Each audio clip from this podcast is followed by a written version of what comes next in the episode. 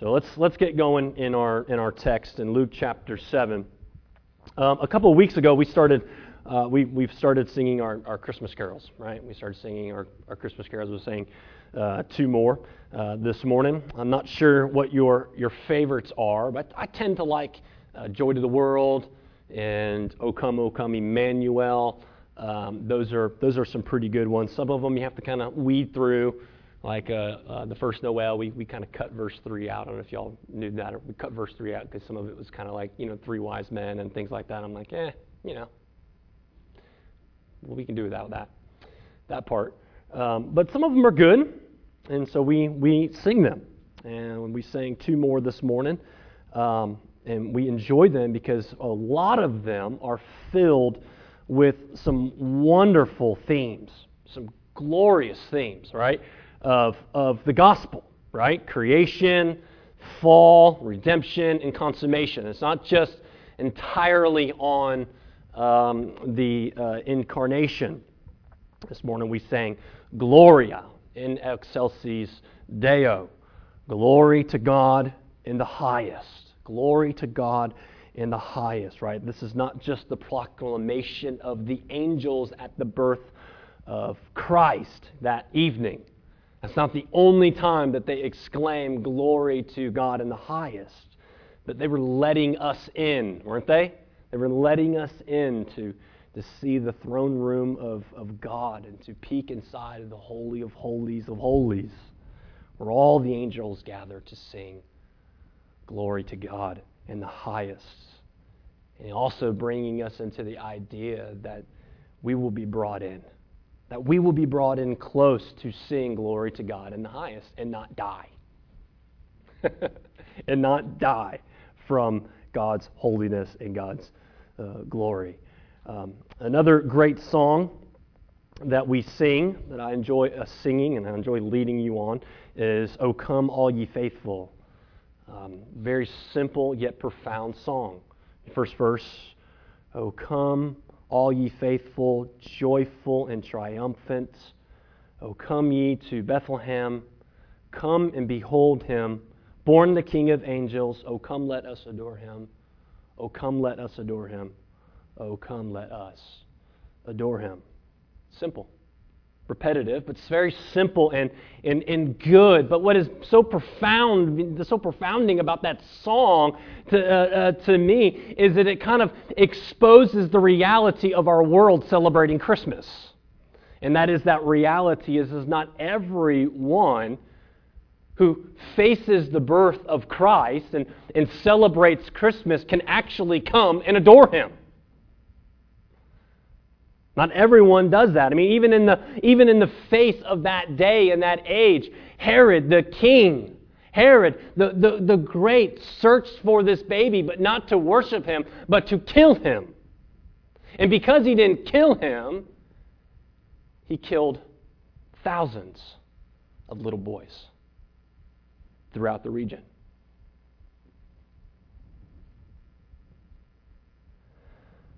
The priests they heard, they saw the, the signs around them, they knew what was happening.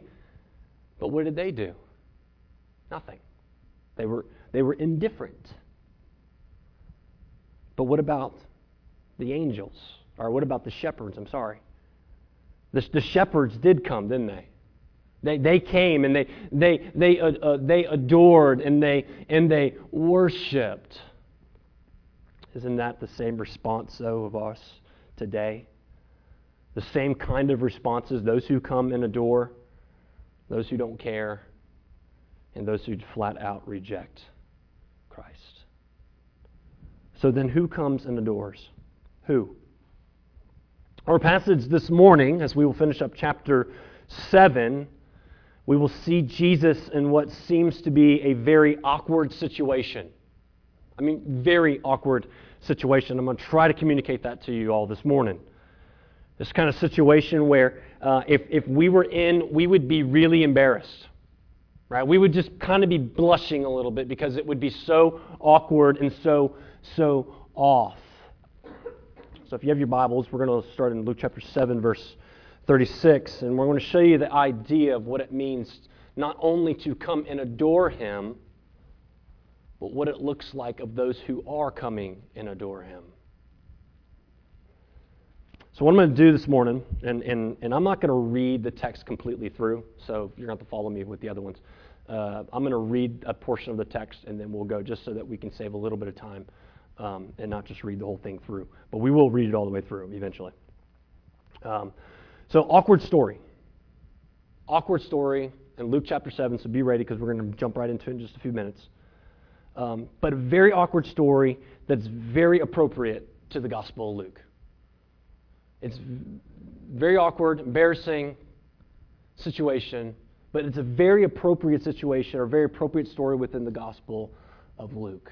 If you remember from the very beginning, when we first started Luke, we unpacked the context, and we continue to throw that out there as well because we want us to understand why this book is here. And it's for us to have certainty in the gospel, certainty of the gospel that we have heard, that has been preached to us, that we have come to believe, certainty in the person and, and work of Jesus Christ. That is the overall context and purpose of this gospel. But with underneath that umbrella, there are other themes throughout the Gospel of Luke that stand out maybe a little bit more than what we have seen in some of the other Gospels. And that is this overwhelming, welcoming invitation and hospitality to those who are outcasts and rejects of society. We've seen this already since the very beginning. The Christmas story. God highly favors who? A insignificant virgin teenager who was unmarried from Nazareth to be the mother of the Son of God. Not insignificant person would never be significant otherwise. Number two, Secondly, we saw how God revealed the birth of Jesus to, in, to, uh, in the most astonishing way to the shepherds. We kind of we have songs about that. He, he revealed himself to shepherds, not kings, not prophets, not priests, but shepherds. Shepherds, the least of the society.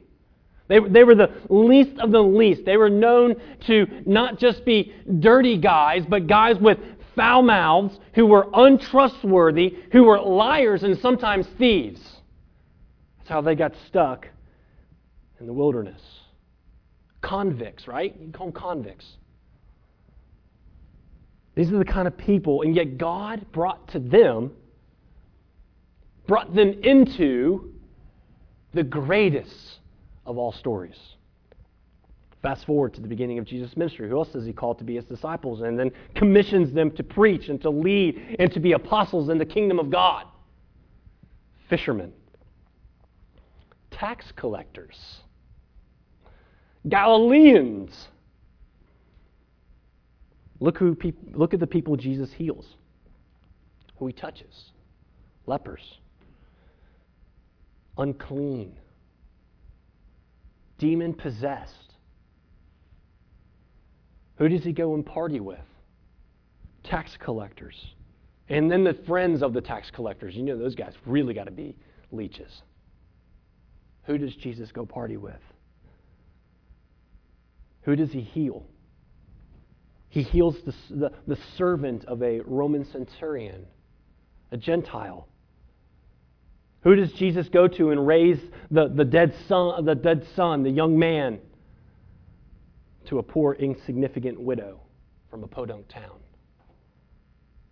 And here in Luke 7 36 through 50, what we will see is we will see this woman. We will see this woman who, how do you say it, doesn't have a very good reputation. And yet, this is yet one of the most beautiful parts of the gospel is that these kind of people, these outcasts, these rejects, the gospel applies to them. And we see them responding. Jesus touches, Jesus heals, he redeems, he restores, he renews and reconciles, justifies, and revives those who are completely undeserving of any grace and mercy. And they just come one after another. And he welcomes them in. All of those people who the world has abused and has used as objects of their own desires, those who the world has completely forgotten about, those who the world has even denied them the basic human status of humanity. Jesus heals them, forgives them, touches them, and saves them. So, what the Jews got wrong about this Messiah about this coming Messiah, and they had such a difficulty reconciling, so most of them could not, was how they believed that the Messiah would come and rid Israel of people like this. And he would, he would cast them out eternally, so they wouldn't be around anymore. And he would get rid of all of these great sinners who they hated so much. But what did Jesus do? What did Jesus do? Jesus didn't meet their unbiblical expectations, but he welcomed. He was hospitable. He was kind to these outsiders. In fact, he actually attacked those who were the self righteous, didn't he? So here's the point. I'm just going to boil it down right in the beginning, the point of our passage today, which is so shocking and so scandalous about the gospel. And that is God's grace. God's grace is for outsiders and outcasts and great sinners that know that they need grace and forgiveness. Those that are sinners and know it, and for those who are sinners who don't know it. We all owe a debt that we, that we cannot pay, but at this, but at that point, when we realize this, when we see ourselves just like the woman in this story as needy, helpless, dirty, unclean, rejected, and unlovable, it is then at that point we will see the lovely face of our Savior. The lovely face of our Savior. We'll see in His face the, the justice of God. We will see the holiness of God and the majesty of God and the sovereignty of God just crashing together with His grace and with His mercy and goodness and love. That is the face of Christ, whom God sent to be our propitiation, to satisfy his wrath towards sinners, and then welcoming us in. No longer to be outsiders and outcasts and unlovable, but now as sons and brothers and sisters and co heirs with Christ, when we see this, when we grasp this, this is when we will come and adore. This is when we will come and adore and love Jesus greatly with great sacrifice, like this woman in this passage. Like another Christmas carol that we sing, and I think we're singing it next week Hark the Herald Angels Sing. Glory to the newborn King, peace on earth and mercy mild, God and sinners reconciled. That is the key of seeing today's passage as we unpack it together. So let's look together at verse 36. Look at verse 36 with me. One of the Pharisees asked him to eat with him. And he went into the Pharisee's house and reclined at the table. And behold, a woman of the city who was a sinner when she learned that she was reclining at the table in the Pharisee's house, brought an alabaster flask of ointment. And standing behind him at his feet, weeping, she began to wet his feet with her tears and wipe them with the hair of her head and kiss his feet and anointed them with ointment. We're going to stop right there. And we do not know why the Pharisee as we've come to know, I believe in verse 40, that his name is Simon. We, we don't know why Simon the Pharisee invited Jesus to come to his house and, and, and, and eat. We, we already know what the Pharisees think of Jesus and his eating and drinking, right? They call him a drunkard and they call him a, a glutton. And maybe that was the point, right? Just to kind of catch him in his drunkenness and his gluttonness, you know, a friend of tax collectors and, and sinners. So, with that kind of opinion of Jesus, why would he invite Jesus to come over?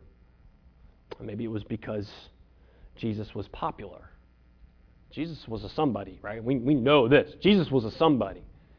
And, and maybe Simon wanted to be a somebody by having Jesus come to his house. It's possible that Simon had some spiritual interest, maybe like Nicodemus did in John chapter 3, except for he didn't come to him in the night. But whatever the reason is, we still see some, some form or some idea of, of this animosity toward uh, uh, Jesus and the way that he treats him as his guest in his home. We'll come to see that in just a, in just a few minutes. And that Jesus was flat out neglected by Simon. There was some animosity there. So, so Jesus went to this, this dinner party and, and after this meal, they were reclining at the table together. Now, they, they eat and they enjoy meals around tables, a little bit different than, than, than we do. They would sit down and eat, and then when they get done, it was t- entirely appropriate to, to actually lay down at the table. Right? It was entirely table to, to lay down, right? Of course, your, your, your feet would go away from the table for obvious reasons.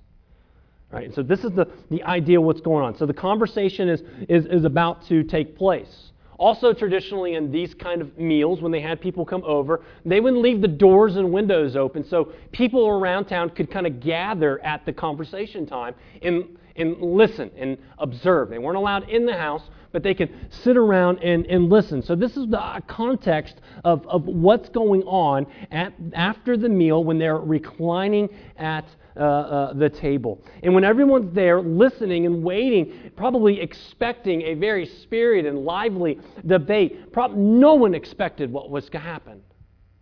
No one could expect what was to happen. That as Jesus was laying there, neglected by the host, physically by the host, besides food, the gasps of the guests, and probably the outright sheer horror of Simon when this woman walks inside of his house. Walks, walks right in and walks behind Jesus. A woman of the city. A woman of the city who was a sinner. That's code for prostitute. That's code language for prostitute. And Jesus gives, or, or Luke gives us a little, few details, but, but the vague way of him describing was of describing her was, was code that this is what she was and this is what her reputation was and as. So um, um, imagine the audacity and, and even the courage for her with this kind of reputation that everyone knew would walk into the home of a Pharisee that night and just come busting in there. And one word to describe it scandalous. Put it on the front page of the newspaper. What are you going to say about that, Simon? Can't keep people like that out of your house? You see, the Pharisees guarded their, their purity very close, closely, and they would, um, and, and, they would avoid every form of contact uh, of, of anything or anyone that could defile them, including a sinful woman like this. To the Pharisees, she had an infectious disease. An infectious disease that he could not even stand to be around her. Now, we don't know. We don't know specifically what was the situation or what prompted her to, to come in at this moment. We, we don't know. We, we, we don't know what encouraged her, what, what drew her that moment. But apparently, in some form or way, she knew who Jesus was. She might even had some, some future or earlier times of speaking with him and, and, and hearing him or whatever it may be, but something drew that to, to Jesus that night. And one thing that drew her was love. Love drew her to Christ. Gratitude drew her to Christ. She was so deeply moved at the prospect of forgiveness and restoration that can only come from the Son of God. And Jesus knew what she was doing. Jesus knew exactly what she was doing. But to everyone else, just to kind of cue you into the scandal here, to, to everyone else, what she was doing to Jesus was, was looked, looked like and treating him the way that she was was like this inappropriate, shocking display of intimacy. That's a really kind way of saying what they, what they were thinking. This is what, this is, this is what was happening. Very scandalous, inappropriate public behavior. PDA. She was weeping uncontrollably, very loudly. You ever been in a, in a, in a, a public place where, you know, maybe you're at a restaurant or, or maybe at the mall or something like that or a store, and then all of a sudden someone just like yells out, you know, what, or maybe you hear someone crying really loud. You ever hear that? Or some, even sometimes when someone's laughing, you know, really loud, you're like, ooh, that must have been good, right? Uh, you know, even when a child cries in public, at a certain point, then it just kind of makes us feel like, ooh, something's not right, right? So imagine this situation where they're at this dinner party. Here comes this woman of the night, and she is at Jesus' feet, and she is crying uncontrollably weeping uncontrollably, very, uh, very loudly. She was sobbing so much that her tears were so abundant that they begin to soak Jesus' feet, where it was good enough for her to let her hair down to clean his feet. Now, here's another part of the scandal. I mean, it's just getting worse. A woman to let her hair down in public in this first century was very scandalous. Because what it actually kind of represents, in a sense, is a big no no. It was the kind of thing you only did in your bedroom, right? It's the only kind of things you do in, in your bedroom. You let your hair down was one of those. It's like going topless, to put it lightly. That's what that meant. I mean, so scandal. Unbelievable what is taking place in Simon's house right now. Over and over, she's kissing his feet and then anoints his feet with, with oil, this expensive oil from the alabaster flask. This woman was a mess, crying unashamed, unashamedly, runny nose, stringy hair filled with mud and, and, and dirt. We would be so embarrassed and awkward and weird with, this, with the situation and that kind of display. We would be totally weirded out. But this was an act as we come to see, of a joyous humility. The act of a redeemed soul toward her Savior. An act of desperation, of, of love and joy toward her, toward her Savior. Her tears. Why did she weep so much? She wept so much because she, having lived with intense guilt and breaking the seventh commandment over and over and over again, she was guilty, uh, guilty and ashamed daily. Her culture let her know how guilty she was on a daily basis. But now, meeting the Savior, all her guilt was going to be removed, and all the weight and the burdens of her sin would be gone. Her shame would be gone. Her guilt would be lifted from her shoulders. So it didn't matter what she looked like anymore before everyone else. It only mattered what it looked like before her Savior. So she wept. Tears of sorrow overcome by, by great tears of joy with a new heart, being made pure, being washed clean, being once rejected but now accepted by God. Tears of ongoing repentance and tears of great joy. I love that. Because if she stood guiltless before the Lord, then being embarrassed or ashamed before man meant nothing. Meant nothing. She used her hair. Why did she use her hair? Because to a woman, her, her hair was her womanly glory. That's why it's meant to be saved for the bedroom. But she loosened it to wipe Jesus' feet because she was now devoting herself to Jesus' glory. She was putting everything in subjection to His glory. His glory was now her priority. Why did she kiss his feet? She kissed his feet in acts of, of pure adoration and, and worship. This is how sinners expression, express love and worship to such a kind and good Savior. And when he looks down on them with grace and mercy, that's all a sinner can reply and do is in worship, and thankfulness, and gratitude.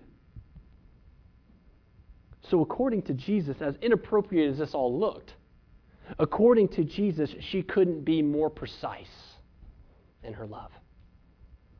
What an example. But as great as an example she is, what's even greater is not just her acts of love, but the object of her love. The object of her love, Jesus. So, as crazy and scandalous as this spectacle was for this woman to do everything that she was doing, what really blew everybody away that night was not just the what she was doing. They kind of would expect that maybe from her, but what really blew them away was Jesus didn't stop her. Jesus didn't, didn't stop her. He, he, he did nothing. He let her do everything that she was doing. He was affirming her in her hospi- hospitality over the Pharisees' hospitality. That her hospitality in the Savior, the Son of God, the Messiah, was more genuine and real than this Pharisee. Jesus was not put off by the woman's sin and reputation. He was not like everyone else. He wasn't like the Pharisee that was going to just condemn outward sins while ignore the inner sins. Jesus freely received and redeemed her as she came to him in faith and repentance. Amazing that the Son of God, before this woman, would allow his identity to be linked with hers. Isn't that good news for us? Isn't that good news for us that Jesus Christ, the Creator and the Redeemer, He has not changed? The one who loved and forgave her loves us and forgives us and links his identity with us. He is not afraid of our sin. He is not afraid of your identity because he replaces it all. He replaces what once was sinful and dead with something completely new that resembles more of himself. Was her love over the top? Was it too much? Does it make us uncomfortable? It made the Pharisee uncomfortable. Verse 39, you can read with me. Now, when the Pharisee who had invited him saw this, and he said to himself, if, if this man were a prophet, he would have known who and what sort of woman this is that is doing and touching him, for she is a sinner. So the Pharisees' ambivalence about who Jesus is is completely on display here. Right? I mean, everything that we would expect of the Pharisees is kind of like taking place. Everything. Right? Because, because he would prefer he would prefer Jesus to, to, as she came up behind him when he was reclining, to just to kind of kick her away. Like, like, a, you know, like a stray dog kind of coming up and trying to eat your food underneath the table. You don't know what it is, you kind of kick it. That's what he would prefer her to, him do with, with her. In fact, his thought, once again, was the thought, I think, of the, same, the people all around. And that I think he was subtly, in his mind, accusing Jesus of sexual misconduct. And he cannot reconcile this idea that if Jesus is a prophet, if you really believe that he was a prophet in the first place, that he would be willing to allow this woman to, uh, to, to touch him.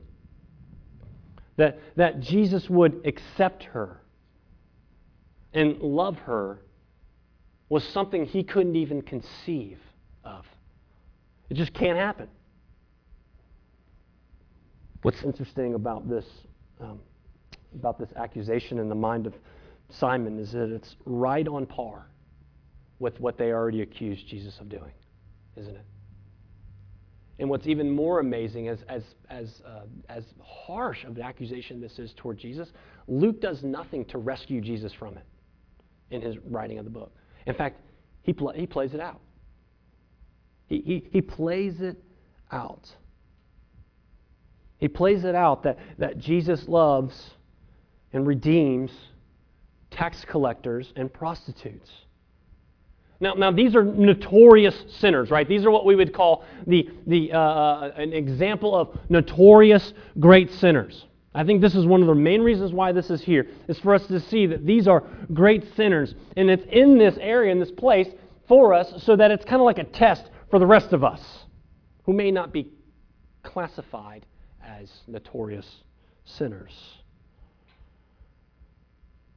Do we gasp at God's grace when He saves people like this? Do we celebrate God's grace or are we scandalized?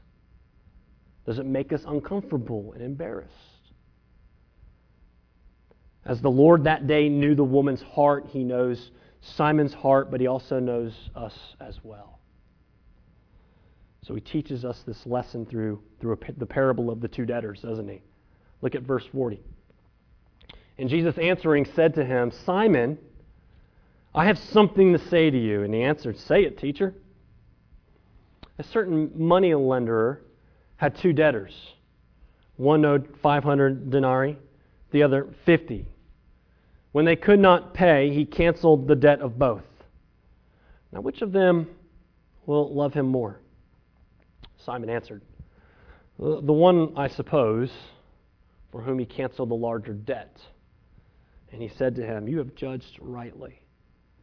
So here's this mini parable of two, two debtors. He's explaining this situation to us a little bit more and comparing the two, comparing the, the, the, the Pharisee to this woman. The two debtors in this parable are, uh, parable are metaphors for sinners, for all sinners. Both, both are debtors, regardless of its 50 denarii or 500 uh, denarii, the, the amount is a massive debt. The common worker of the day would only make about one denarius a day. That would be how much they made. And, and making one denarius a day was, was just about enough to survive that one day.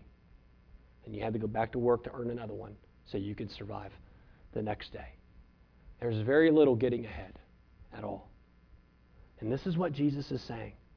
This is what, what Jesus is teaching us and showing us this, uh, um, seeing this, this example that it doesn't matter if you're 50 or 500 in, in debt, you're, you're never getting out.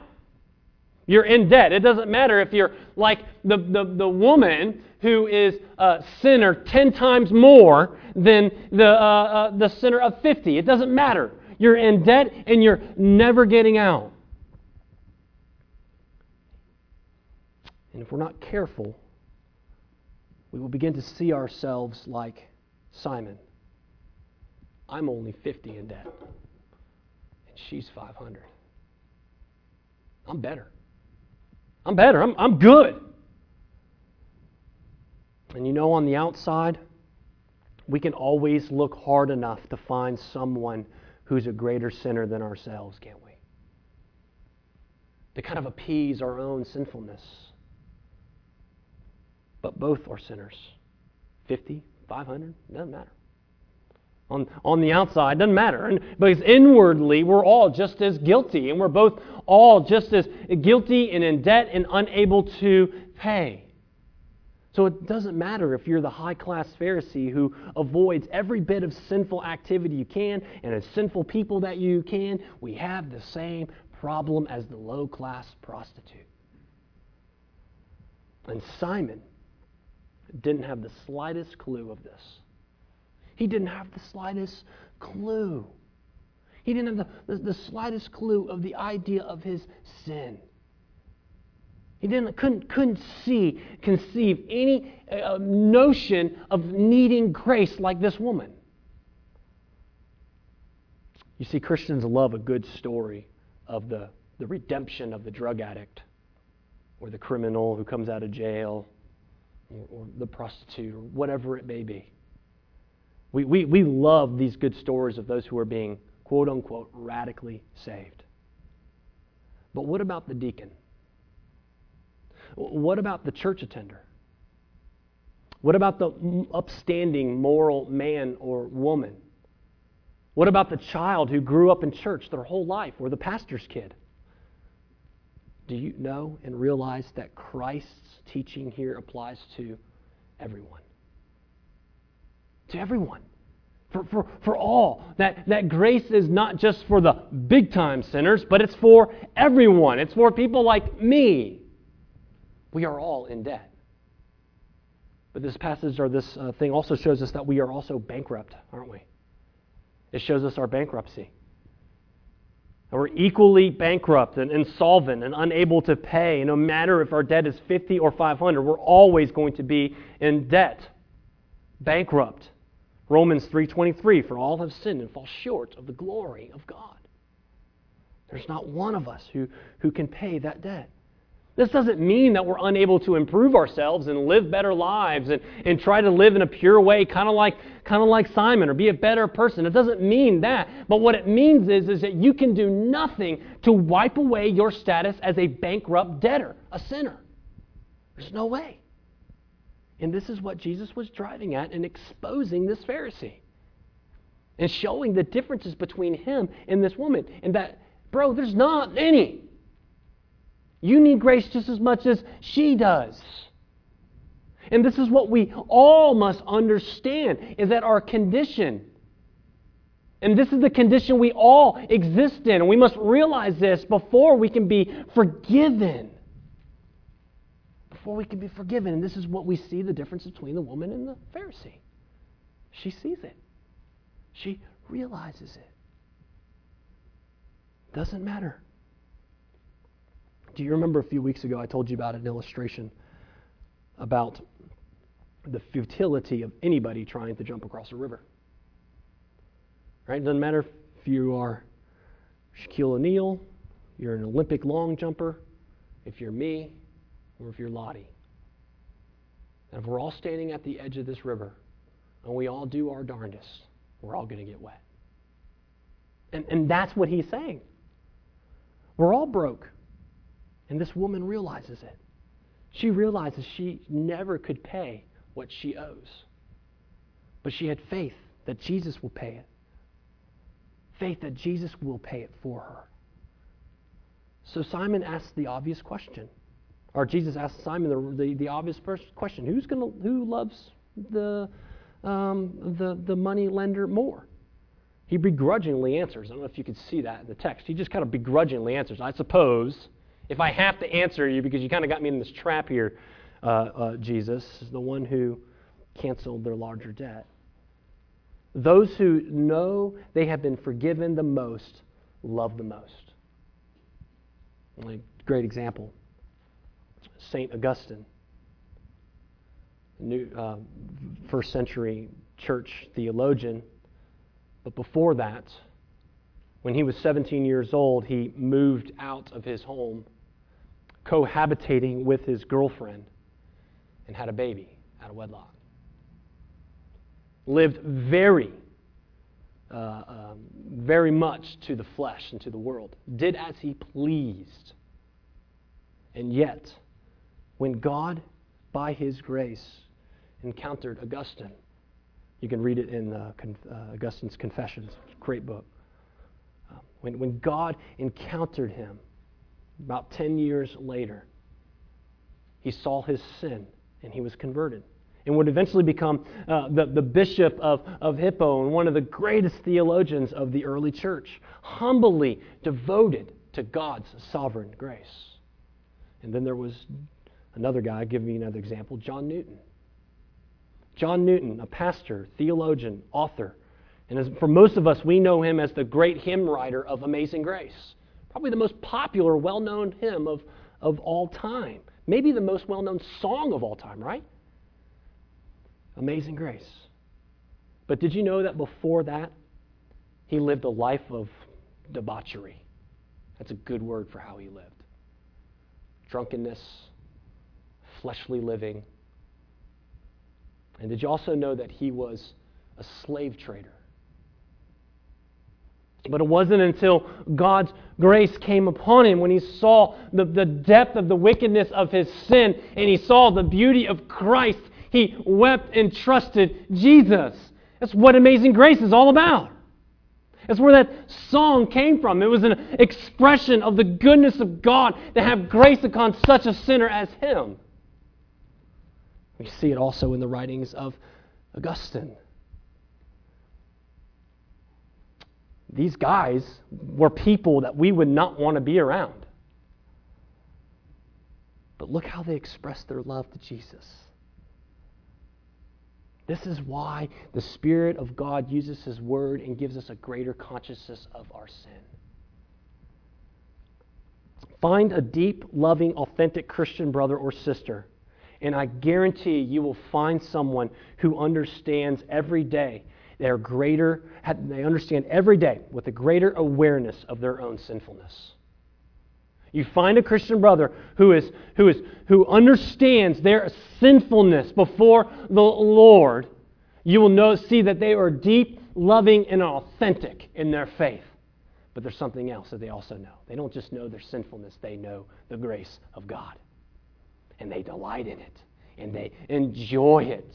And they proclaim it.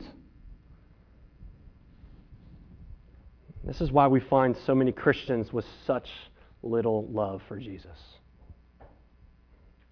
They could take it or leave it, to most, it seems like. If something better comes up, that's where I'm going. They could take it or leave it because they have never truly seen what great sinners they are. And then shown how sure and sweet and complete Jesus' forgiveness is. I have to say that as I have been convinced by uh, the scriptures, this is why I love Reformed theology so much. Because it tells me that as a good kid, I'm still completely helpless and broken. That I'm still utterly bankrupt before a holy and righteous God. And yet, by His sovereign grace, I am saved. It gives all glory to Christ. It gives all glory to Christ. And I, as this helpless sinner, I get Him. I get, I get Him regardless of my works, and that gives me such great joy and hope. And this is what the woman found. This is what the, this is what the woman found. Look at verse 44. Turning toward the woman, he said to Simon, Do you see this woman? Yeah, Jesus, I saw this woman. He couldn't really miss it, right? Just answering the question before. Yeah, I answered the house. You, you, gave me no water for my feet, but she has wet my feet with her tears and wiped them with her hair. You gave me no kiss, but from the time that she has come in, she has not ceased to kiss my feet. Verse 46. You did not anoint my head with oil, but she has anointed my feet with ointment. There's no oil for Jesus' feet. He does not kiss Jesus or welcome him. These are all just common courtesies of the culture of welcoming Jesus into his home. And he neglects all of that. Why? Because at the heart of Simon, there is no impulse of love whatsoever toward Jesus. None. It was only his religious duty that he would do anything. He didn't need Jesus, so he could take him or leave him. He didn't, he didn't need Jesus. He, didn't, he he's good. But what about you? Are we like Simon? Or maybe like the Apostle Paul when he said, This saying is trustworthy and full of acceptance that Christ Jesus came into the world to save sinners, of whom I am foremost. Paul, the worst of sinners? I can wholeheartedly answer that question yes. Ben, the worst of sinners? I can wholeheartedly answer the question yes. To any of us, we answer that question yes. And it's not some false humility. But the more and more we walk with Christ, the more and more we know His goodness and grace, the more we become sensitized to what is normally tasteless and colorless and odorless called sin. We become sensitized to it. We begin to see it more. But what even overcomes even more is His grace. And here is her justification. Look at verse 47. Therefore I tell you, her sins, which are many. I agree with you there, Simon. Here's the 500 sinner, which are many, are forgiven. For she loved much. But he who is forgiven little loves little. And doesn't that speak volumes, right? Then those who were at the table with him began to say among themselves, here's scandal, right? Who is this who even forgives sin? And, and he said to the woman, Your faith has saved you. Go in peace. Go in peace. Our love for Jesus does not justify us before God. It does not obligate him to forgive us. It is first and foremost that he has loved us first. And in loving us first, he has given us his grace and his mercy towards such indebted sinners, and that drew, that drew him to the cross, all for the glory of God, so that we can be forgiven, justified, and no longer in debt. It is paid in full. And then it is through faith, as we see in the passage here. In faith, we respond and we believe and love our Savior. She expressed her faith in loving Christ. Her love was an expression of her faith.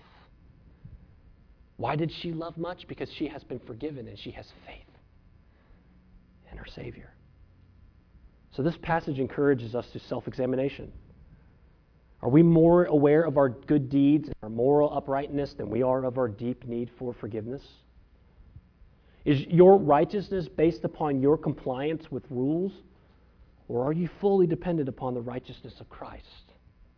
When you sin? Are you driven to the grace and forgiveness of Jesus, or are you trying by your own resolutions and by your own gumption to do better next time? You see, the example of the sinful woman encourages us to be very aware of our sin. Yes, not, not to celebrate it, but in order, we are aware of our sin in order to celebrate how great His grace is. That's our awareness of sin does for us. So if you find this morning your heart needs a little adjustment in this area, or maybe much adjustment in this area, and that your love is cold, I want to direct you to the only place, the greatest place to turn for that adjustment to take place, and that is at the cross. Not the manger, but the cross. How could God be just in forgiving such a woman and forgive us? As scandalous as everything else was surrounding this woman, busting into this party, doing the things that she was doing with her hair and her tears and in, in, the, in the ointment, nothing rivals, even before the people and before the world, the scandal of the display of God's grace.